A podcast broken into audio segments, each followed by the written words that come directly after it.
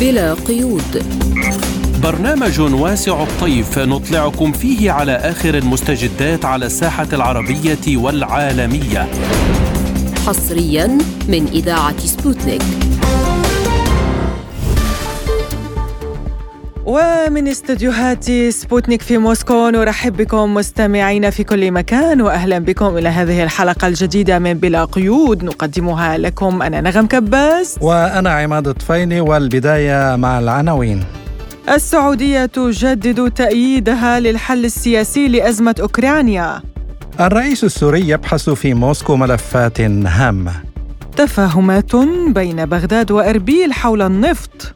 السعودية تهدد بعدم بيع الخام للدول التي ستفرض سقف سعر على نفطها. انهيار كبير لسعر صرف الليرة في لبنان. لازلتم تستمعون إلى برنامج بلا قيود. وإلى الشأن الأوكراني حيث جدد مجلس الوزراء السعودي في اجتماعه الأخير تأكيد على ثبات موقف الرياض الداعم للمساعي الدولية كافة لإيجاد حل سياسي للأزمة الأوكرانية وتسهيل الحوار بين الطرفين. كما شدد دعمه لكل ما من شأنه تخفيف التوتر والمعاناة التي طالت الجميع بسبب تداعيات الأزمة خاصة على الدول النامية والأقل نمواً. وكان وزير الخارجية السعودي فيصل بن فرحان قد قال خلال حوار مع صحيفة سعودية إن المملكة كانت وما زالت مستعدة لبذل المساعي الحميده والعمل مع البلدين من أجل الوصول إلى حل سياسي ينهي الأزمة ويوقف الاقتتال وينقذ الأرواح. وصرح بأن المملكة ركزت على تسليط الضوء نحو أهمية تلبية الحاجات الإنسانية العاجلة التي تأثرت باستمرار الحرب مشيرا إلى أن مساعدات الرياضه الإنسانية لأوكرانيا جاءت استجابة لذلك. وشدد على أن الوضع يتطلب من الطرفين وسائر المجتمع الدولي وقف التصعيد الخطير الذي أضر بالبلدين وأمن أوروبا وأضعف من مستوى التعاون الدولي. من جهة أخرى قال الصحفي سيمور هيرش أن واشنطن تنظر في خيار التدخل المباشر في الأعمال القتالية في أوكرانيا إذ ظهرت احتمالات واضحة لهزيمة كييف خلال العملية العسكرية الروسية الخاصة. للتعليق على هذا الموضوع نستضيف من سان بطرسبورغ الخبير في الشأن الروسي دكتور مسلم شعيتو. أهلا ومرحبا بك دكتور مسلم. شكرا. أهلا وسهلا فيكم وبمستمعينكم الكرام. أهلا بحضرتك دكتور مسلم وأسأل حضرتك يعني إعلان الرياض دعمها للجهود الهادفة لحل الأزمة الأوكرانية. هل يعني هذا أن المملكة السعودية مستعدة وقادرة أن تلعب دور الوسيط؟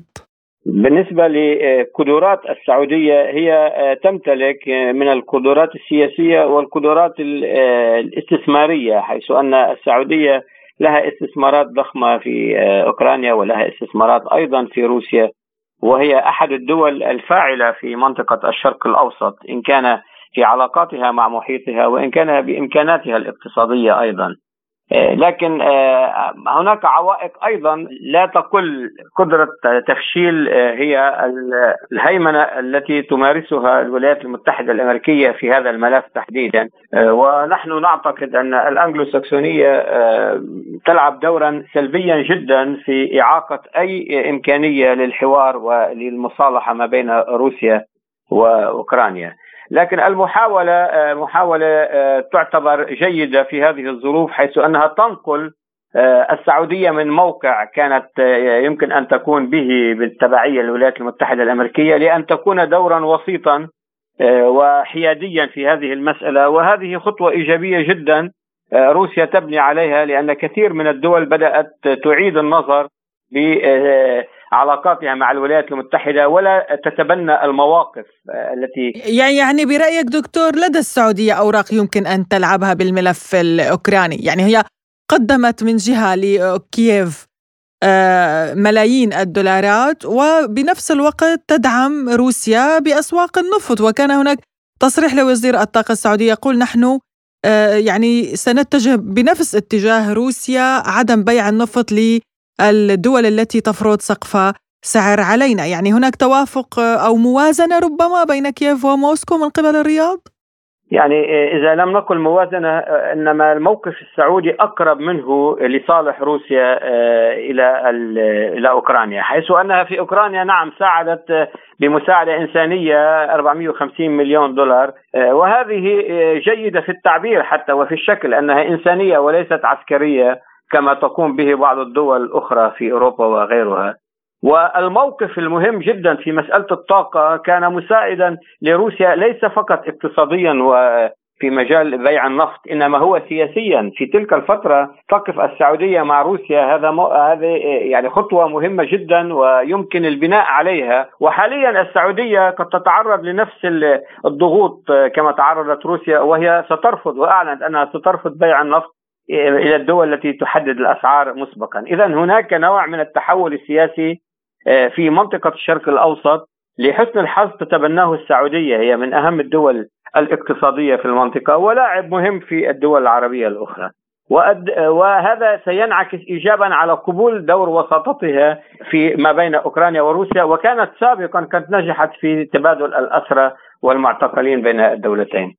طيب دكتور مسلم هناك تصريح لافت للصحفي الأمريكي المعروف سيمور هيرش يعني يقول إن واشنطن تنظر في خيار التدخل المباشر في الأعمال القتالية في أوكرانيا إذا ظهرت احتمالات واضحة لهزيمة كييف خلال العملية العسكرية الروسية الخاصة يعني ما مدى واقعية تحقيق ذلك برأيك؟ يعني نحن آه، نعتقد انطلاقا من الأحداث الأخيرة التي بدأت أكثر تصعيدية من آه، اقتراب الطائرة البي 52 الأمريكية القاصفة والتي تحمل عادة أسلحة آه، نووية بالإضافة للصواريخ التقليدية. لاقترابها لمدينة سان بطرسبورغ على بعد 200 كيلومتر تعتبر حادثة خطيرة جدا لم تشر إليها روسيا آه، ولم تتعلق عليها ولم تعلق عليها وسائل الاعلام الغربية لكن ما حدث في البحر الأسود والرد الروسي الواضح وهو كان ردا روسيا والطائرة أسقطت بأساليب آه، تقنية لا ليست قتالية. أعتقد أن آه، ذلك هو مؤشر على أن الولايات المتحدة تسعى للانخراط مباشرة في هذه المعركة ليس مباشرة كعسكر لكن مباشرة في التقنيات و في المعدات والأسلحة ودفع بولونيا ودول البلطيق لأن تتورط في آه، صراع مع روسيا أو في صدام مع روسيا مباشر. لكن دكتور مسلم يعني فيما يخص المسيرة الأمريكية حضرتك أشرت إليها يعني هناك نفي روسي لإسقاطها. الجيش الأمريكي يروج لرواية جديدة حول سقوط المسيرة الأمريكية في البحر الأسود. إذا ما يعود ذلك برأيك؟ يعني يبدو الولايات المتحدة كما قلت لا ترغب في الصدام المباشر مع روسيا وهي دائما تحاول تبرير أي حادثة كما حدث مع الصواريخ التي سقطت في بولندا. ومباشرة الرئيس الأمريكي قال أنها ليس روسية. هم يحاولون وهم يحاولون في مسألة المسيرة أن يعطوها طابعا تقنيا أن هناك تصرف للطيارين الروس غير مهني. السؤال حيكون إنه هناك نفي آه، روسي لإسقاط هذه المسيرة. فيما الجيش الأمريكي يروج لرواية جديدة حول سقوطها. إلى ما يعود ذلك برأيك؟ الولايات المتحدة تتحاشى الصدام مباشرة مع روسيا وتدفع الأمور إلى التوتر عبر دول أخرى باستعمال تقنيات الولايات المتحدة إن كان من الطائرات أو الأسلحة وما إلى ذلك. ودليل على أنها تتحاشى ذلك ما صرح به الرئيس بايدن عند سقوط صواريخ في بولندا أن هذه ليست صواريخ روسية. وحاليا يبررون آه، سقوط المسيرة بأنه عمل غير مهني آه، وتصرف غير مهني من الطيارين الروس. اذا هم لا يتهمون الجيش الروسي أو الدولة الروسية يتهمون عدم مهنية الطيارين يسعون لأن لا آه، تكون هناك آه، تكرار لهذه آه، المسألة من خلال أن تضبط روسيا عناصرها كما هم يتوقعون أو هم يشيرون ذلك لكن الولايات المتحدة في المحصلة ستسعى إلى دفع بولونيا أو إلى الدول البلطيق للصدام مع روسيا بطريقة معينة تكون هي خلف هذه الصدامات. طيب دكتور مسلم يعني الرئيس الأوكراني منذ قليل عقد اجتماعا في مقر القيادة العليا لأوكرانيا قرر الاستمرار بالتمسك بأرتيوموفسك بالرغم من مناشدة الجيش له وبالرغم من هروب وفرار الكثير من القوات. ما سبب ذلك برأيك؟ ما سبب هذا القرار؟ وهل هو قرار يعني من رأس زيلينسكي أو من الغرب هو من قرر؟ يعني آه، الجواب واضح كما قلت حضرتك هذا قرارا غربيا بامتياز لا يستطيع الرئيس زيلينسكي اتخاذ هذه القرارات في هذا المستوى وفي هذه الأزمة المهمة جدا. نعم هناك القيادات العسكرية على الأرض في منطقة بخمت آه، تعاني تماما آه، من إمكانية الإبادة أو الاستسلام وهم يسعون إلى الخروج من تلك المنطقة لأنهم يعرفون أهمية الخروج دي الدفاع في مناطق أخرى لكن القوات عفوا لكن القيادة الناتو قيادة الناتو في أوكرانيا هي حصنت هذه المدينة بشكل استثنائي عسكريا وترغب في أن تعرف كيفية المواجهة مع القوات الروسية بغض النظر عن الخسائر التي ستتحملها القوات الأوكرانية. لأنها تستنزف القوات المدينة تستنزف القوات الأوكرانية بكل وضوح. هو لا يعنيهم عدد القتلى الأوكرانيين أو الاستنزاف يعنيهم دراسة الحالة العسكرية التي تنتج عن هذا الهجوم. هم يسعون لمعرفة كيف روسيا تواجه التحصينات الموجودة في باخمت التي بنتها منظمة الناتو أو حلف الناتو هناك. يعرفون ستخسر أوكرانيا بالأعداد والعتيد لكن بالتالي هم يستفيدون من الدروس في المواجهة هناك. حتى الآن روسيا لم تقم بهذه المواجهة لكي لا تعطيهم هذه الفرصة ولكن هي تسعى إلى محاصرة المدينة. والقيادة العسكرية الأوكرانية تعرف أن هذه المحاصرة بالنهاية حصيلتها ستكون خسارة المدينة وخسارة العناصر ولن تستفيد آه، القيادة العسكرية من آه، إمكانية المواجهة مع روسيا هناك. الخبير بالشأن الروسي الدكتور مسلم الشعيتو كنت معنا عبر الهاتف من سان بطرسبورغ شكرا جزيلا لك. شكرا جزيلا. شكرا شكرا. لازلتم تستمعون إلى برنامج بلا قيود. هذا وعقد الرئيس الأوكراني فلاديمير زيلينسكي اجتماعا في مقر القيادة العليا لأوكرانيا وقرروا الاستمرار في التمسك بأرتيوموفسك أو باخموت وفقا لما ذكره مكتب زيلينسكي. حول هذا الموضوع قال الخبير السياسي الروسي ديمتريف ستافيف все, что я наблюдаю по этому поводу... إن كل ما ألاحظه حول هذا يقول فقط أنه لا توجد حصة في كيف هناك قيادة ولكن الأمريكيين هم الذين يقودون وعندما يكون المقر الحقيقي هو للدعاية يتم اتخاذ العديد من القرارات في سياق المعلومات والدعاية حيث جميع البيانات الصادرة من الجانبين الروسي والأوكراني حول انتشار قوات خطيرة جدية للغاية بالقرب من أرتيومسك. ليس كذلك. ولم يتم بعد نقل عناصر القبضه النخبة التي يشكلها نظام كييف باستخدام التكنولوجيا الغربية إلى أرتيومسك. لا توجد دلائل دقيقة على ذلك. بافتراض أن كل هذا قد يكون معلومات خاطئة متعمدة من جانب المقر الزائف.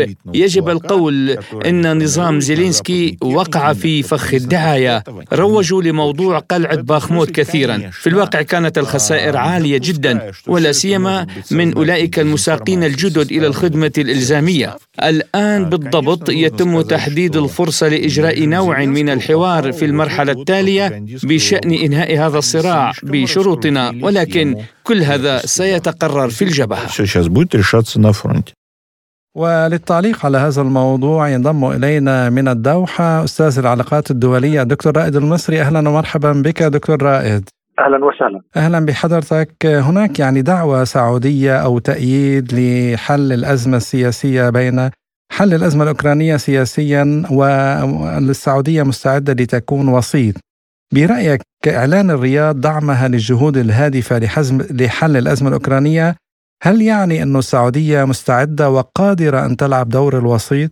آه، طبعا هذا يعني آه، خاضع لمدى آه، قوة الملفات التي تمتلكها المملكة العربية السعودية رأينا كيف كان الامتعاض الأمريكي من موقف السعودية في منظمة أوبيك بلس آه، بخفض الإنتاج آه، وجعله خاضع للعرض والطلب في السوق العالمية وليس وفق استقطابات سياسية، هذا كان موقف واضح وكان هناك انزعاج أمريكي واضح، لكن أيضا في المقابل يعني أعطت السعودية الكثير من المساعدات لأوكرانيا وللشعب الأوكراني بحوالي 410 مليون دولار آه، كمساعدات.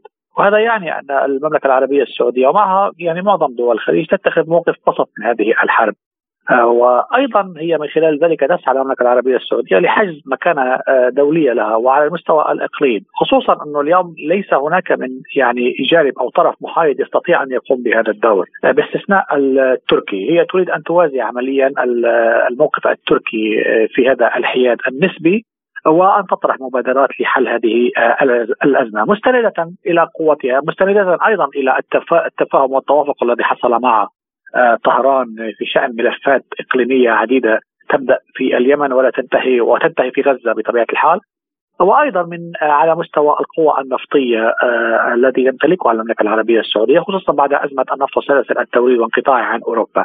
لكل هذه الأسباب يمكن أن تلعب المملكة العربية السعودية هذا الدور المكمل أيضا للدور التركي المشرف أو الضامن لايضا اتفاقيات عديدة من اتفاقيه الحبوب بين روسيا وأوكرانيا وغيرها فهذا جزء أساسي لأنه عمليا نحن نرى أن هذا التصعيد العسكري الغير مسبوق غير المسبوق في أوكرانيا مؤخرا وبالتالي السقوف العالية للتصريحات من كل من كل الأطراف. يعني هذا يعني يؤدي حتما إلى إيجاد طرف ما محايد بشكل طيب دكتور يعني هناك مبادرات سابقة الصين تركيا ذكرت حضرتك أيضا واليوم ربما تكون مبادرة من السعودية. أه، هنا السؤال ذو شقين. الاولى الأول هو ما مصير هذه المبادرة السعودية؟ هل لديها فرص لأن ترى النور؟ وثانيا ما ردود فعل واشنطن؟ يعني واشنطن استهزأت بالمبادرة الصينية وخرجت من المبادرة التركية واليوم إن كان هناك مبادرة سعودية كيف ستتصرف واشنطن؟ طبعا بطبيعة الحال آه، يعني اولا أي مبادرة إن حتى يكتب لها النجاح على المستوى الدولي وبأزمة متشعبة وكبيرة كالصراع الروسي الأوكراني آه، لابد أن آه، توضع توضع الحرب اوزارها وبالتالي يجب أن تستكمل المعارك أو فرض واقع عسكري استاتيكو أو استاتيكو جديد عسكري على مستوى الحرب في أوكرانيا. وبالتالي أنا أعتقد أنه موضوع بخمت والصراع العسكري القوي اليوم عليها آه، أنا أعتقد هو سيحدد وجهة هذه المفاوضات إذا كانت ستستكمل أو إذا كانت ستلقى استجابة للمبادرة لمبادرة المملكة العربية السعودية، نحن نعرف أن الوقائع العسكرية الميدانية هي التي يعني توفر حظوظ لأي مبادرة سياسية لتسوية آه، أو لأي تسوية سياسية أو البدء على الأقل بحوار معين، أنا أعتقد انه هذا الموضوع آه، آه، اليوم آه، أمريكا بانتظار أن تحقق مكسب أو على الأقل ردع الروسي عن الاستكمال استحواذه والسيطرة على بخموت أنا أعتقد بهذا الجانب. وبالتالي أيضا يعني لا زالت الولايات المتحدة الأمريكية تكابر حول صيغة طرح المبادرات في هذا الموضوع. تعتبر أنها يمكن أن تحقق انتصار على هذا المستوى في أوكرانيا، وهذا الأمر يعني فيه صعوبة كبيرة لعدة أسباب لا نريد أن نأتي على ذكرها اليوم، لكن هذه المبادرة هي جزء أساسي من حضور المملكة العربية السعودية الوازن التي تريد أيضا أن تنتهي من ملفات عديدة وأزمات عديدة لكي تستكمل مشروعها الاقتصادي التنمو الذي بدأت به. وأنا أعتقد أن الحرب الروسية الأوكرانية تشكل يعني عائق على هذا المستوى. على مستوى التنمية وعلى مستوى ما تريده المملكه العربية السعودية من عملية مشروع 2030 الذي بدأ به الأمير محمد بن سلمان. طيب دكتور رائد برأيك إلى ما يعود الإصرار الغربي والأمريكي على وجه التحديد على إمداد النظام الأوكراني بالسلاح وبالعتاد وبالأموال علما أن النتائج معروفة لمن ستكون يعني لصالح من في هذه الأزمة برأيك لماذا هذا الإصرار الأمريكي؟ يعني دعني أقول أنه الأمريكيين أو الغرب لن يقبل يعني خلينا نحكي بكل صراحة وموضوعية الامريكي لن يقبل بانتصار روسي كبير. وأيضا روسيا لن تقبل بأن تكون مهزومه في هذه الحرب بطبيعة الحال لأنه بصير النظام الرأسمالي النيوليبرالي التي تتحكم به الولايات المتحدة الأمريكية محل تساؤل وبالتالي آه، لا يمكن التسليم به بشكل كامل للروس وفرض رايهم ومبادرتهم على المستوى الدولي. يعني الرئيس فلاديمير بوتين قال أننا نريد أن آه، نتخلص من هيمنة الدولار. يعني هو يقول مباشرة وبصورة واضحة أننا لا نريد بعد اليوم هيمنة آه، أحادية للدولار والولايات المتحدة الأمريكية ورؤيتها الاقتصادية. هل ممكن للغرب أو الولايات المتحدة أن تقف مكتوفة الأيدي؟ وبالتالي تعبر عن ذلك عن هذا الرفض بالحرب الأوكرانية. والحرب الأوكرانية هي جزء أساسا يعني من منع آه، فرض الهيمنة الغربية لتطبيق روسيا وعزلها وإقامة الناتو على حدودها وغيرها وغيرها. فلذلك أنا أعتقد هذا هذه القضية تتعلق بشكل النظام الدولي، نتحدث هنا عن تغيير شكل النظام الدولي بما فيه الحوامل السياسية والتحالفات السياسية وأيضا الرؤية الاقتصادية المستقبلية التي يعد ترتيبها على هذا الأساس. ما هو شكل هذا النظام الدولي؟ يعني نحن نرى اليوم مثلا الشركات والإفلاسات التي تحصل في الولايات المتحدة الأمريكية على مستوى البنوك ووادي السيليكون وهذا معروف على مستوى إنتاج التكنولوجيا، هل سننتقل إلى علاقات إنتاج جديدة مختلفة بعد هذه الإفلاسات وبعد هذا التشكيك في هذه. هذا الواقع الاقتصادي الذي هيمن طيلة 30 عاما من قبل الولايات المتحدة الأمريكية، يعني هناك أحاديث كثيرة وهناك صراع العسكري كبير لابد أن يفرز موازين قوى جديدة آه، على المستوى السياسي وفي مجلس الأمن وأيضا على المستوى الاقتصادي ورؤية اقتصادية جديدة لا نعرف كيف يتحدد شكلها لكن وفق النطاق الرأسمالي أو وفق النظم الرأسمالي لكن بأي صورة وبأي أسلوب هذا ما ستكشفه الأيام المقبلة. نعم شكرا جزيلا لك أستاذ العلاقات الدولية دكتور رائد المصري كنت معنا عبر الهاتف شكرا لك. شكرا شكرا دكتور رائد. أهلا أهلا أهلا بك أهلا لازلتم تستمعون إلى برنامج بلا قيود. وإلى ملفنا التالي عن الزيارة التي يقوم بها الرئيس السوري بشار الأسد لموسكو مع وفد وزاري كبير. وقال المتحدث باسم الكرملين إن الرئيس بوتين يعتزم مناقشة العلاقات الثنائية مع الأسد بالإضافة إلى قضايا التسوية السورية وموضوع العلاقات السورية التركية. وللحديث عن هذا الموضوع ينضم إلينا عبر الهاتف من دمشق أنس الشامي النائب في البرلمان السوري. أهلا بك سيد أنس في برنامجنا. ودعنا نبدأ من أهمية هذه الزيارة خاصة بعد تعرض سوريا للزلزال. أظهر لا إنسانية الغرب أمام الحاجة الملحة لمساعدة الشعب السوري اليوم. الرئيس الأسد اذا في موسكو. آه، اليوم ذكرى ما يسمى الحراك الشعبي في سوريا. كل هذا كيف سينعكس على أهمية هذه الزيارة؟ بسم الله أبدأ. بالتأكيد هذه الزيارة تختلف عن كل الزيارات السابقة. كونها زيارة دولة بعد سنوات عجاف من الحرب القذرة التي لمت بسوريا اليوم زيارة الرئيس الدكتور بشار الأسد إلى جمهورية روسيا الاتحادية هي زيارة دولة. وبالتأكيد هذه لها تبعاتها ولها نتائج إيجابية. نحن كشعب سوري نتطلع إليها، هذا الاستقبال الحافل للسيد الرئيس كزعيم دولة ورئيس دولة مستقلة وحليف استراتيجي بدوله روسيا الاتحادية. هي زيارة لها إيجابيات كبيرة ولا سيما الوفد الذي يرافق السيد الرئيس يشير إلى طبيعه هذه الزيارة وهذا اللقاء. مع السيد الرئيس وزير الخارجية ووزير الدفاع ووزير الاقتصاد ووزير المال هذا يعني الاقتصاد بالدرجة الأولى وبالتأكيد هناك العلاقات الاستراتيجية العسكرية الدفاعية ما بين روسيا وسوريا. آه هذه الزيارة سنرى آه، منعكساتها في الأيام القليله القادمه ولا سيما أن هناك حرب قذرة تشن وهيمنة إمبريالية للولايات المتحدة الأمريكية على هذه المنطقة. روسيا اليوم آه كما تعلمين تعاني من العقوبات الأمريكية الجائره والغربية كما سوريا تماما هذا الظلم الذي يقع وهذه الإمبريالية وهذا التكبر من الولايات المتحدة الأمريكية وحلفائها انكسر شيئا فشيء بهذه العلاقات الاستراتيجية التي تقوم بها روسيا الاتحادية وحلفائها ليست فقط سوريا. علينا أن لا ننسى موقف آه، الدول الأخرى آه، كالصين. وباقي الدول. هذا الانكسار الذي حصل في الجدار الصلب الذي بنته الولايات المتحدة الأمريكية طيلة عقود ثلاث ولا سيما مع دول الخليج العربي. اليوم بدأنا نرى كيف هذا الجدار بدأ بالانكسار وبدأ بالانهيار. التحالف الذي تجدونه اليوم في المنطقة وهذا أيضا دعيني أشير إلى ما حصل من من من حدث مهم بالأمس القريب من التقارب السعودي الإيراني تحت رعاية الصين ودعم روسي ومباركة عربية. هذا الأمر يشير أن زمن الهيمنة الإمبريالية الأمريكية قد ولى ونحن سنجد استراتيجية جديدة في المنطقة وستبصر النور في الوقت القريب العاجل. جرى الحديث عن لقاء وزاري رباعي بين إيران وسوريا وتركيا وروسيا ولكن المفاجأة كانت بزيارة الرئيس الأسد، هل هذا يمهد لعودة العلاقات مع تركيا برأيك؟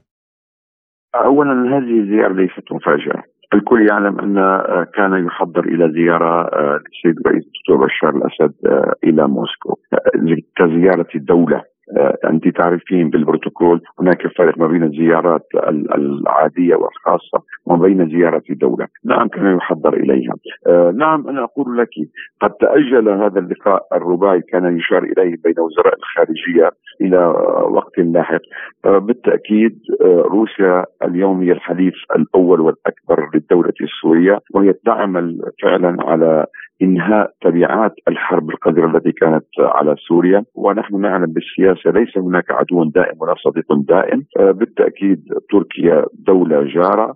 وقلنا سابقا ونكرر اليوم أنه ليس هناك عداء مستمر في السياسة هناك مصالح.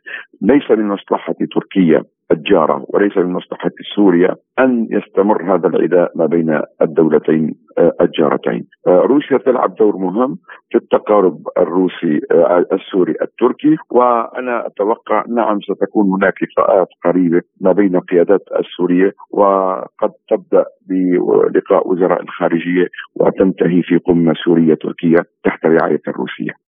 وزير الدفاع السوري اليوم أيضا متواجد مع الرئيس الأسد في موسكو، هذا يعني أنه سيتم مناقشة المواضيع العسكرية ونعلم أستاذ أنس أن هناك أراضي سورية خارجه عن سيطرة الدولة كعفرين مثلا والأراضي يعني اللي تحت سيطرة الأكراد.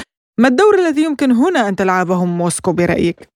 آه، سيدتي نحن نعلم تمام العلم أن آه، الأراضي التي هي خارج سيطرة الدولة السورية اليوم آه، كانت هذه ضمن مخطط ومشروع الغربي الأمريكي مع حلفاء هذا المشروع انهار تماما وأصبح خلفنا. بالتأكيد هناك تبعات هذه التبعات تتلاشى شيئا فشيء. نحن اليوم نعمل كدولة سورية على إيجاد الحلول السياسية السلمية. هناك كما ذكرت وسطاء. هناك دول حليفة وعلى رأسها روسيا الاتحادية.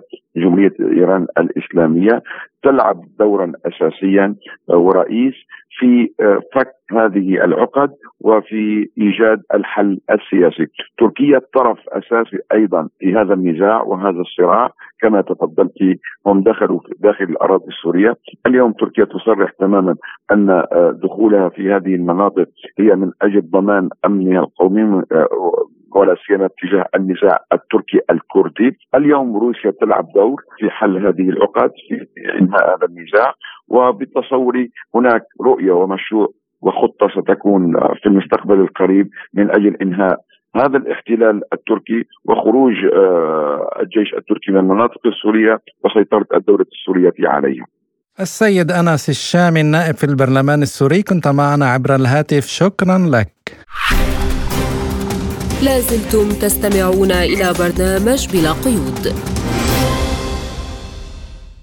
آه، طبعا آه، نغم لا شك إنه زيارة الرئيس بشار الأسد إلى موسكو حاليا زيارة هامة جدا خصوصا يعني في هذا التوقيت التي تمر به المنطقة ويمر به العالم وهذا تأكيد على إنه روسيا آه، جادة في إيجاد يعني تسوية للأزمة السورية مع الأتراك بين سوريا وتركيا واستقرار الأمن والسلام في العالم يعني بعكس ما تقوم به الولايات المتحدة الأمريكية التي تقدر وتستطيع إيقاف أي حرب أو آه، العمل على استقرار أي منطقة لكنها بالطبع لا تريد. خاصة اليوم أمريكا تعاني من أزمات داخلية، بنوك تنهار، أزمة اقتصاديه، يجب أن تصدر هذه المشكلات إلى الخارج، فهي لا تريد حلول للازمه السورية، لا ننسى أنها أرسلت دواعش إلى قواعدها في شمال آه، البلاد شمال سوريا منذ عدة أيام عبر الهليكوبتر. أحضرت داعش من من جديد ربما هي تهيئ لتنشيط هذه التنظيمات الإرهابية من جديد ولاستمرار الوضع في سوريا لكن روسيا وإيران يعملان بشكل حثيث على إنهاء الأزمة السورية على إيجاد حلول خروج الأتراك من الأراضي السورية. وأيضا لا ننسى الاقتصاد. يعني اليوم وزير الاقتصاد مرافق للرئيس الأسد.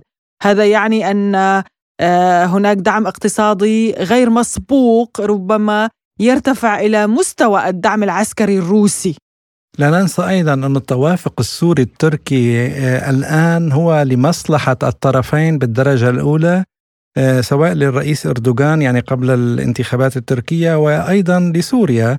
وطبعا في حال تم يعني الموافقة على ما تطلبه سوريا خصوصا يعني من إخراج كافة القوات الأجنبية ووضع جدول زمني لخروج القوات التركية وعدم دعم يعني الجماعات المسلحة. آه، بالإضافة إلى أنه روسيا مصممة على الحفاظ على وحدة واستقلال سوريا وهذا طبعا هذه الزيارة ستكون مهمة في لتكريس هذا الاتجاه. نشهد أن هذه الزيارة اليوم تم استقبال الرئيس السوري بوفد كبير يعني آه، العديد من السيارات. رأينا موكب الرئيس تجديد أمني كثيف. آه، عدد عناصر الأمنية في موسكو كبير جدا اللي يحيطون بالسيد الرئيس بشار الأسد عند دخوله إلى الفندق ومقر إقامته. آه، تقدموا إليه بالورود. رأيت ربما هذا المشهد عماد كيف أن الشعب الروسي قدم له الورود للتعبير عن الترحيب به والمحبة له بشكل شخصي. لازلتم تستمعون إلى برنامج بلا قيود. وإلى العراق حيث بحث رئيس مجلس الوزراء محمد شياع السوداني في أربيل مع رئيس حكومة إقليم كردستان العراق مسرور برزاني عددا من القضايا والملفات المشتركة. وأكد السوداني أن الحكومة تمتلك الإرادة والرغبة الجادة في إنهاء هذه الملفات العالقة وبشكل جذري والانتقال إلى أفق واسع من العمل المشترك والفرص الاقتصادية التي تعود بالخير على أبناء شعبنا في كردستان وكل المحافظات. من جانبه أكد برزاني حرص حكومة الإقليم على استمرار المباحثات مع الحكومة الاتحادية التي أحرزت تقدما وتمخضت عن إقرار مشروع قانون الموازنة والمضي نحو معالجة النقاط الخلافية. وللحديث عن هذا الموضوع ينضم إلينا عبر الهاتف الخبير الاقتصادي النفطي الدكتور حمزة الجواهري دكتور حمزة هل يمكن اعتبار هذا الاتفاق بداية لتحسين العلاقات وزيادة التعاون بين بغداد وأربيل؟ الاتفاق كما وكما سمعنا عنه أو كتب كتبوا عنه. هو معتم جدا. لا توجد فيه أي نوع من الشفافية. وبالتالي أنا أعتقد هو تنازل من قبل الحكومة الاتحادية أمام تمرد للكرد. ما رشح من الموضوع هو أنه الأموال توضع في حساب واحد. هذا يعني أنه الكرد راح يصدرون النفط. فتصدير النفط هذا آه، طبعا هو وينتجوه طبعا إنه هو مخالف للدستور حسب الماده 111 والماده 112 اولا وثانيا. إضافة إلى ذلك مخالف إلى قرارات المحكمة الاتحادية العليا الثلاثة الأخيرة. يعني خلاف صريح وواضح جدا. الحكومة راح تصرف وتشرف على إنتاج الشركات في إقليم كردستان. الإشراف يعني هذا هل يعني أنه هم اعترفوا بعقود كردستان؟ الاعتراف بعقود كردستان يعني ضمنا من هذا الحديث أو ما نفهمه من هذا الحديث. هذا مخالف للدستور لا يمكن القبول به. مسألة أخرى أنه هناك آه، أموال الطالب بها الشركات اللي تعمل في كردستان قيمتها 30 مليار دولار. هذا طبعا مثل ما قالوا أنه الحكومة الاتحادية هي اللي تصرف على هاي العقود أو الشركات. هل هذه أيضا من ضمن الاتفاق؟ وطبعا هذا شيء أيضا غريب جدا وابتزاز وخلينا نقول من قوه الشعب العراقي وهذا لا يمكن القبول به بأي حال من الأحوال. يعني حضرتك دكتور تقول إنه الاتفاق مجحف بحق العراقيين، ما هي البدائل برأيك؟ حساب واحد يعني هو كانت كلها تروح آه، الأموال إلى حسابات متعددة، حسابات هاي تعود إلى إلى أشخاص في كردستان ومعروفين أيضا باسم والشعب ما يستفاد من عتب في كردستان. حقيقة حتى لو كانت في حساب واحد هذا هذا هو مخالف إلى الدستور. لأنه إحنا عندنا موجود صندوق تنمية العراق اللي هو كل العائدات المفروض أنه تجي تدخل به ليش ما يروح هذا تروح هاي الأموال إلى صندوق عائدات العراق؟ ليش ما يكون حق صلاحية سحب الأموال من قبل وزير المالية العراقي وليس من قبل رئيس الإقليم؟ هذا هذا طبعا هاي الأسئلة كلها. وهناك أكثر بكثير. آه، تعني أنه آه، ليس هناك اتفاق وإنما آه، انصياع إلى تمرد الكرد. هذا هو. أما حلول الحلول هو أنه يجب أنه يعني نستخدم نفس الحل اللي صار في عام 2017 هو الحل العسكري. دكتور حمزة هذا الاتفاق برأيك كيف سيؤثر على أسواق النفط؟ هاي أيضا لم نعرف. هل أنه اللي راح يبيع الكميات مال النفط هذه هو سومو؟ هي اللي يسوقها أم الإقليم يسوقها؟ فإذا الإقليم يسوقها معناته هي خارج حصة العراق في أوبك بلس. وهذا طبعا له تأثير يعني بشكل أو بآخر آه لأنه هنا حصه العراق راح تنقص هاي ال 400 ألف برميل وهي طبعا اسمها 400 ألف برميل حقيقة لا تزيد عن هي والباقي كله يسرق من حقول كركوك وأمان مرعى وأسمع الحكومة الاتحادية. والحكومة الاتحادية هي اللي تدفع كلها في الإنتاج آه، في حقول كركوك ليست حقل واحد كل الحقول. عملية قرصنه واضحة جدا وأعتقد أنه ليس هناك اتفاق بل رضوخ إلى يعني تمرد الكرد آه، في هذا المجال.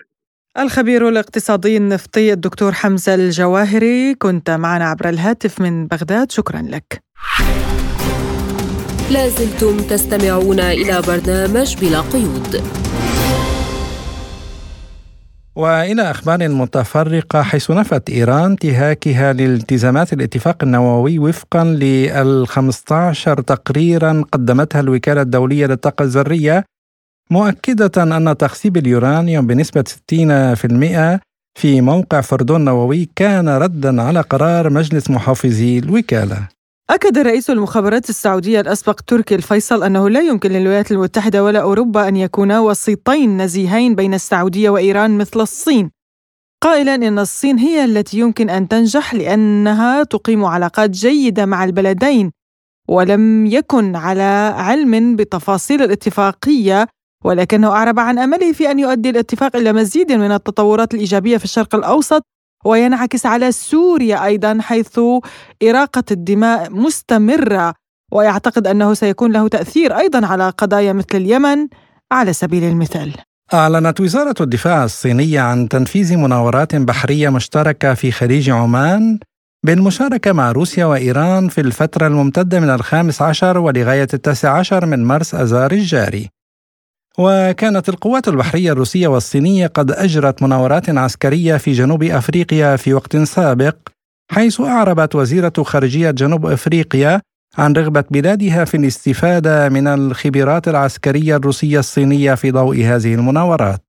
أعلن السفير الروسي لدى الولايات المتحدة أناتولي أنطونوف بعد حادثة الطائرة الأمريكية المسيرة فوق البحر الأسود أن أنشطة الجيش الأمريكي على مقربة شديدة من حدود روسيا غير مقبولة وتثير القلق. قائلا نحن ندرك جيدا الغرض من استخدام مثل هذه الطائرات المسيرة الاستطلاعية والآلات الهجومية وأن الطائرات الأمريكية المسيرة تجمع معلومات استخباراتية تستخدمها كييف بعد ذلك لضرب روسيا. وإن موسكو تعول أن توقف الولايات المتحدة الرحلات الجوية بالقرب من الحدود الروسية.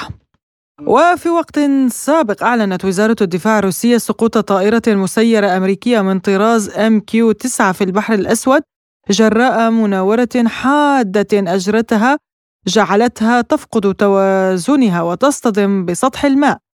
وقالت إن القوات الجوية الروسية رصدت في الرابع عشر من آذار مارس الجاري تحليق الطائرة باتجاه الحدود الروسية بالقرب من شبه جزيرة القرم.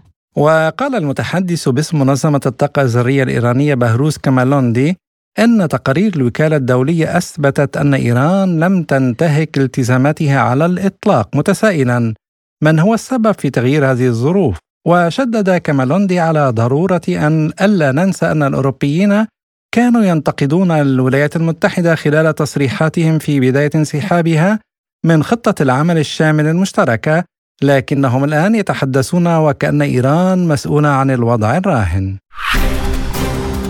لازلتم تستمعون إلى برنامج بلا قيود. وإلى الملف الاقتصادي حيث أكد وزير الطاقة السعودي عبد العزيز بن سلمان أن المملكة لن تبيع البترول لأي دولة تفرض سقف أسعار على إمداداتها قائلا إذا تم فرض سقف للأسعار على صادرات البترول السعودية فلن نبيع البترول إلى أي دولة تفرض سقف أسعار على إمداداتنا وسنخفض إنتاج البترول ولن أستغرب إذا قامت الدول الأخرى بنفس الإجراء. واعتبر الوزير أن فكرة فرض سقف لسعر النفط تضيف مخاطر جديدة وغموضا أكبر في وقت تشتد فيه الحاجة إلى الوضوح والاستقرار. وأن مثل هذه السياسات ستؤدي لا محالة إلى تفاقم عدم استقرار السوق وتقلباته وهذا سيؤثر سلبا في صناعة البترول. وأشار الوزير السعودي إلى أنه لا يراعي مشروع قانون نوبك أهمية امتلاك احتياطي من القدرة الإنتاجية وتبعات عدم امتلاك هذا الاحتياطي على سوق البترول.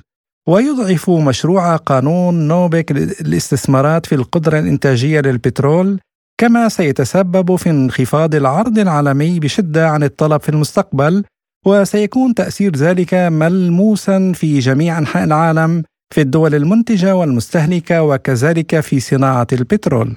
حول هذا الموضوع قال المحلل الاقتصادي الدكتور عبد الله المغلوث لي بلا قيود لا شك مثلا التصريح قوي جدا والمملكة لها استراتيجية وسياسة.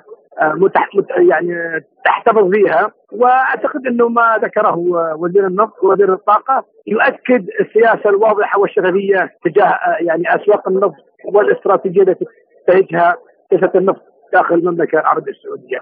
ليس ليس لأحد علينا يعني توجيه أو تقييد في اسعارنا نحن أحرار بما يتطلبه السوق وما نطرحه من أسعار يعني يكون واقعيه ومقبولة. داخل منظومه أوبك بلس. المملكة عضو في منظمة أوبك بلس وهذه المنظمة لها حق التصرف حسب اتفاق أعضاء أعضاء المنظمه وما يملي عليهم نظرتهم للسوق على مستوى العالم. دائما أسواق النفط تحتاج أو قائمة على العرض والطلب ومنظمة أوبك بلس لها خططها ولها استراتيجيتها وحتى ما يتفقون عليه من من قرارات والذي يمشي على على على مستوى السوق وعلى مستوى العالم. الأسواق السعودية دائما كما أشرت قائمة على العرض، الأسواق العالمية وأسواق النفط قائمة دائما على العرض والطلب، وكل جهة ترى ما يناسبها من اتخاذ قرار يعني يرى تراها الدولة مناسب لها. يعني المملكة قوية اقتصادية قادرة على تجاوز أي تحديات ولكن لديها خطط استراتيجية واضحة والكل يعرفها أنها متزنة التعامل في أسواق النفط. لازلتم تستمعون إلى برنامج بلا قيود.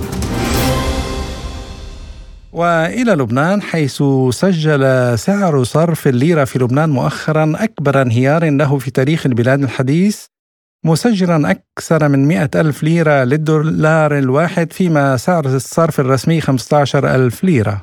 وبذلك يكون سعر الصرف ارتفع قرابة العشرين ألف ليرة منذ بداية شهر مارس آذار الحالي فإلى ما يعود هذا الارتفاع الكبير لسعر الدولار مقابل الليرة اللبنانية وهل هناك أسباب موضوعية لذلك أم أن هناك سيناريو سياسي معين ينفذ على الساحة اللبنانية؟ وللتعليق على هذا الموضوع إليكم ما يقوله لبرنامجنا الخبير الاقتصادي الدكتور محمد موسى عن أسباب هذا الارتفاع المفاجئ للدولار بعيدا عن السيناريو المؤامرة والذي قد تكون البلاد كلها ضحية له ربما من أطراف في الداخل والخارج وهذا أمر لا يستبعد وقد تعتقد به الكثير من الأطراف السياسية ولكن هناك جملة أسباب موضوعية لابد من الوقوف عندها. منذ العام 2015 والقطاع المالي متأثر لا سيما المصارف والكل يدرك أنها كانت على شفير الإفلاس لو لم تجري الهندسات المالية ثم جاء بعدها مؤتمر سادر. الذي طالب الحكومة اللبنانية بورقة إصلاحات سياسية واقتصادية. للأسف الحكومات اللبنانية المتعاقبة منذ عام 2015 لم تلتزم من بعد سادر بعد 2018 بهذه الإصلاحات إلى أن وصلنا إلى ثورة 2019 أو ما يعرف بثورة تشرين، منذ ذلك الحين دخل لبنان بالنفق المظلم اقتصاديا، انهارت العملة، انهار الاقتصاد، تراجعت المؤشرات، نتحدث عن اقتصاد كان قرابة ال 50 مليار 55 مليار. أصبح دون 16 أو 17 مليار.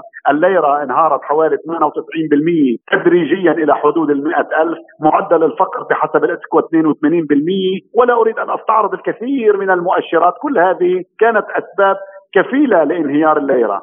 أما في الآونة الأخيرة فنحن أمام أربع أسباب موجبة لما يجري، اولا أصبحت البلاد نصفها من الصرافين، معظم الناس صارت تشتغل صيرف وكاني في بلاد فيها 2 مليون صراف، ازداد وازدهر سوق السوداء، آه، تهريب العملة، المضاربة التي آه، اشتعلت إضافة إلى إضراب المصارف الذي شكل كما نقول آه، الطامة الكبرى وسار إلى ما هي عليه.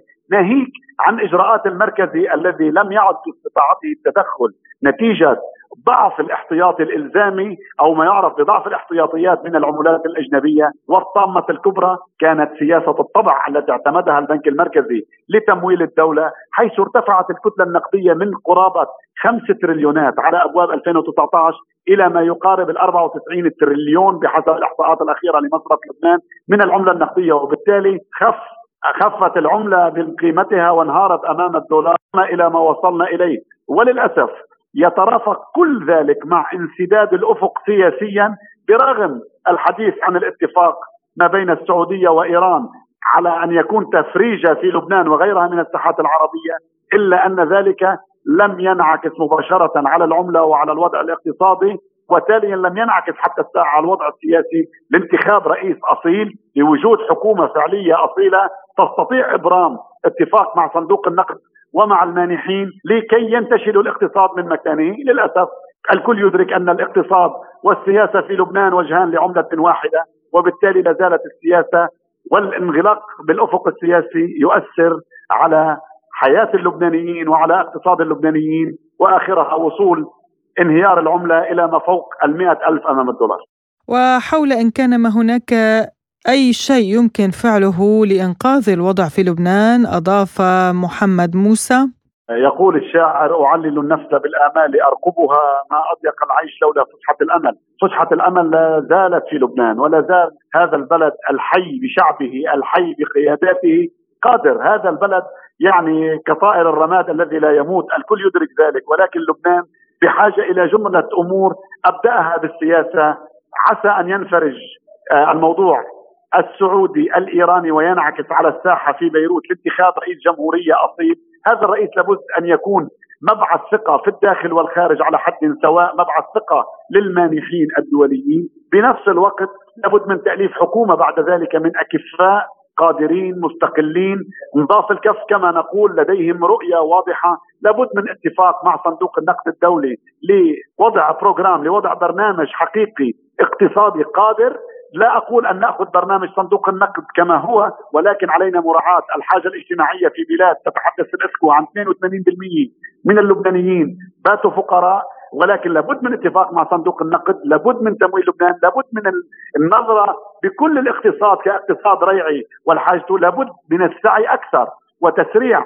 موضوع أبار النفط في الجنوب في الرقعة رقم تسعة والرقعة رقم أربعة والإسراع اولا بإمداد هذه الشركات بكل اللوجيستكس والإعداد للدوره الترخيص الثانية لبعث توقعات من الثقة بالمجتمع الدولي لكي يعود إلى لبنان. لابد من بلورة علاقات عربية جديدة وانفتاحها لبنانية. أما بالمعنى الاقتصادي فالأمور واضحة. لبنان بحاجة إلى كما نقول بالاقتصاد إلى انجكشن إلى إبرة دفع. هذه إبرة الدفع هي التمويل. هذا التمويل يتوقف بالحقيقة على اتفاقات مع صندوق النقد واتفاقات مع المانحين إضافة إلى حل جملة ملفات للأسف كلها تعاني من الفساد مؤشر الفساد في لبنان. ربما يفوق ال 140 بين 140 و 150 بين الدول وهذا معيب وبالتالي لابد من الإصلاحات محاربة الفساد وأول هذه الإصلاحات لابد من هيئة ناظمة في الاتصالات، هيئة ناظمة لموضوع الكهرباء، هيئة ناظمة بموضوع ال oil and gas وبالتالي كل هذه الأمور مجتمعة قد تشكل رافعة أساسية أولها يبدأ بالسياسة من انتخاب رئيس للبلاد. وهل يمكن للقروض الأجنبية أن تساعد في حل الأزمة المستعصية حاليا يقول موسى؟ لا شك انه آه، جملة القروض تشكل رافعة ولكن ما هو الأجدى من القروض هو تنفيذ هذا البروجرام هذا البرنامج المطلوب يعني تعديل السياسات الضريبية بما لا يأذي الفقراء ولكن لابد من هيكلة الضرائب بطريقة الناس اللي بتطلع مصاري شرائح المعنية هي من تدفع وسياسة اجتماعية وشبكة أمان اجتماعية يصاحبها اتفاق مع صندوق النقد ضمن قروض من المانحين آه، تستطيع بشكل أو بآخر من خلال ضخ ربما 20 إلى 30 مليار خلال خمس سنوات خطة خمسية تعالج المشاكل الاقتصادية، تعالج مشكلة الكهرباء التي تستنزف مليارات الدولارات سنويا من لبنان، كل هذه الأمور نعم قد تشكل رافعة على أساسها يعود اقتصاد البلد، هذا آه، يعني يكون من حظ اللبنانيين إذا ما ترافق مع حديث من كونسورتيوم النفط الذي يضم ايني الايطاليه وتوتال الفرنسية ومؤخرا الإخوة القطريين قطر انرجيز قد إن جاء منهم خبر بأن هناك كميات واعدة في البئر رقم تسعة قد يشكل هذا الخبر رافعه أساسية، كل ذلك إذا مزج مع انفتاح عربية وانفتاح على المجتمع الدولي أعتقد قد يكون لبنان قادر على العودة آه، إلى السكة الطبيعية. كان معنا من بيروت الخبير الاقتصادي الدكتور محمد موسى. لازلتم تستمعون إلى برنامج بلا قيود وإلى المساعدات الإنسانية التي توزعها سبوتنيك مع مؤسسة الدكتورة ليزا الخيرية في آه، سوريا إذ قاموا بتوزيع المساعدات على عدة محافظات سورية وكانوا في مدينة اللاذقية اليوم. وتتضمن المساعدات التي تم توزيعها الطعام وأغذية الأطفال والملابس والأحذية والبطانيات ومستلزمات النظافة وأكياس النوم والمولدات الكهربائية والمصابيح الكهربائية والبطاريات والشموع وغيرها حيث سلمت إلى أيدي المحتاجين بشكل مباشر. وخلال حديث خاص مع بلا قيود قال العميد الركن جلال علي داوود مدير الدفاع المدني في اللاذقية عن هذه المساعدات. ليس جديد على الشعب الروسي والحكومة الروسية وقوفها مع الشعوب المنكوبة والشعوب الفقيرة والشعوب المضطهدة. طبعا نحن آه، كدفاع مدني في سوريا باسمي وباسم الدفاع المدني نتشكر أول شيء طبعا الشعب الروسي وقيادته وسبوتنيك والمؤسسة المؤسسة الخيرية الدكتورة ليزا على تقديمها آه، لبعض التجهيزات الهامة والضرورية لأعمال الإنقاذ مثل ما شفنا نحن خلال فترة الزلزال كنا بحاجة لمعدات. ولو كانت هي آه، يدوية بسيطة آه، كهربائية تعمل في الأماكن ضيقه ولكن كانت الحاجة ملحة إلى نحن مثل ما بتعرفي كشعب سوري بنعاني من الحصار آه، الاقتصادي على بلدنا منذ أكثر من 12 آه، عام، هذا أثر سلبا على المعدات وعلى آه، التقنيات الحديثة وعلى القطع عدم توفر القطع، وبالتالي كنا نعاني في عملية إزالة الأنقاض وانتشال الأحياء، إنقاذ الأحياء وانتشال الجثث. نتيجة عدم توفر المعدات الحديثة اللي بتساهم بشكل سريع وليس تسرع في إنقاذ الأحياء، طبعا نحن بنشكر الشعب الروسي وقيادته وبنشكر سبوتنيك العربية وبنشكر آه، مؤسسة الدكتورة ليزا الخيرية على تقديمها لمعدات طبعا نحن كشعب نشتغل الحمد لله بعقيدة ونحن نعتز بقائدنا السيد الرئيس بشار حافظ أسد الذي أنقذ. طبعا هو المنقذ الأول للشعب السوري. من من من من زمان أنقذ الشعب السوري من عدة محن مواقف نحن عم ننقذ بعض الأشخاص من تحت الأنقاض. فهذا جزء من كل. ونحن بنشكركم وبنشكر الشعب الروسي وقيادته على وقوفها معنا وفيما يخص الحصار والعقوبات المفروضة على سوريا وتأثيرها السلبي على عمليات الإنقاذ يقول داوود. نعم نعم. أنا آه إذاعة البي بي سي العربية سألت سؤال قاتل لو كانت المعدات اللي أعطوكم إياها الإماراتية معكم ما كان الإسراع بالإنقاذ قلت لا السؤال مو لازم يكون. السؤال لازم يكون مثل ما تفضلتي هلا وسألتيني إنه لو لم يكن الحصار موجود على الشعب السوري المفروض من 12 عام لكان وضعنا أفضل لكان في عندنا إسراع أكثر بانقاذ الأحياء. طبعا نحن نطالب المجتمع الدولي والإنساني برفع آه، العقوبات عن الشعب العقوبات الجائره على الشعب السوري. الشعب السوري شعب محب للحياة محب للحرية محب للشعوب الإنسانية. ونتمنى إن شاء الله آه، يبعد عنكم وعن كافة آه، الشعوب العربية والإسلامية والأجنبية الصديقه والشقيقة المصائب والنوائب. وعن سؤال يخص أحوال المتضررين من الزلزال وكيف تتم مساعدتهم؟ قال داود طبعا نحن من منذ اليوم الأول أول شيء رحلة للشهداء والشفاء العاجل للجرحى. طبعا في ناس تضررت كمنازل وفي ناس تضررت كأجسام يعني. فالدولة مؤسسات الدولة كلها عملت كخلية نحل بتوجيهات من القيادة من السيد رئيس التحديد. والمحافظات المنكوبة كمان المحافظون ومؤسسات الدولة بكل محافظة آه، بالتعاون مع الدفاع المدني تأمين المراكز اللواء وتأمين المعونات والإغاثة للناس المنكوبين المتضررين والعمل آه، ما زال مستمر يعني حتى هذه اللحظة. كان هذا اللقاء الذي اجرته سبوتنيك مع العميد الركن جلال علي داوود مدير الدفاع المدني في محافظة اللاذقية السورية. ونتابع معكم مستمعينا الكرام موضوعنا عن المساعدات وإليكم ما يقوله لبرنامجنا فلاديمير خفشابو رئيس برنامج انقذوا الطفل التابع للمؤسسات الخيرية الروسية. اليوم هو عيد ميلاد مؤسسة الدكتورة ليزا الخيرية وعن تواجدنا اليوم في سوريا بالقرب من الظروف الإنسانية الصعبة جدا حيث يحتاج الناس إلينا حقا هو أمر رمزي للغاية. لقد قمنا بتسليم الشحنة التي تم جمعها في موسكو بفضل حملة سبوتنيك واليوم هو آخر يوم لنا في سوريا وقد سلمنا آليات ومعدات لإزالة الأنقاض للدفاع المدني في اللاذقية. عدة أطنان من المعدات المختلفة التي اشتريناها بأموال من متبرعين مدرجين في قائمة الدفاع المدني. هنا آلات للحام ومعدات تقطيع المعادن والمولدات وما إلى ذلك. نأمل أن يساعد كل هذا رجال الإنقاذ ويجعل عملهم أسهل. نغم بما إنك يعني أنت عملت اليوم الحديث مع العميد داوود برأيك يعني الانطباع اللي خرجت فيه من خلال هذا الحديث؟ الحقيقة يعني آه، آه، كل الشعب السوري وكل محتاج ومتضرر من الزلزال. وصلت إليه مساعدات سبوتنيك أو مساعدات الدكتورة ليزا من العقاقير الطبية والأدوية والأغذية ومحتاجات الكبار السن والأطفال. الكل يشكر سبوتنيك بكل صراحة. ولا ننسى يعني الدور الكبير التي أو الذي قامت به يعني زميلتنا لينا أندرينتشينكا. كانداكجي نعم هي, هي صاحبة الفكرة وهي التي بادرت, يعني بادرت. طبعا تم آه، الموافقة على هذا الأمر لكن تعود الفكرة بالدرجة الأولى إليها وكل الشكر لفريق سبوتنيك طبعا. نعم لينا أندريشنكا هي رئيسة تحرير آه، راديو سبوتنيك وبودكاست. وعندما رأت المأساة آه، التي يعاني منها الشعب السوري لم تستطع أن تقف مكتوفة الأيدي اقترحت فورا على الإدارة العليا إطلاق هذه الحملة حملة التبرعات ونحن كمؤسسة إعلامية لا نستطيع القيام بهذا الأمر.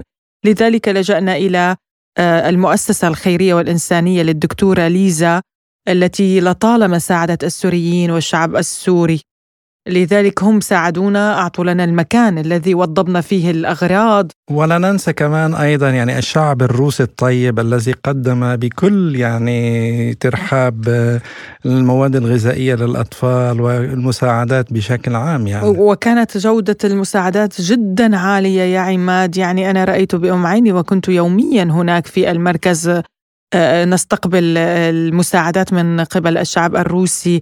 بالفعل هي آه، من أعلى درجات الجودة وكلها جديدة جديد هذا الملاحظة. أنا كمان أيضا شاركت يعني في بعض المرات لكن بشكل عام شكرا أيضا للشعب الروسي الطيب. إلى هنا تنتهي حلقة اليوم من برنامج بلا قيود. كنت معكم فيها أنا عماد طفيلي. وأنا نغم كباس. إلى اللقاء.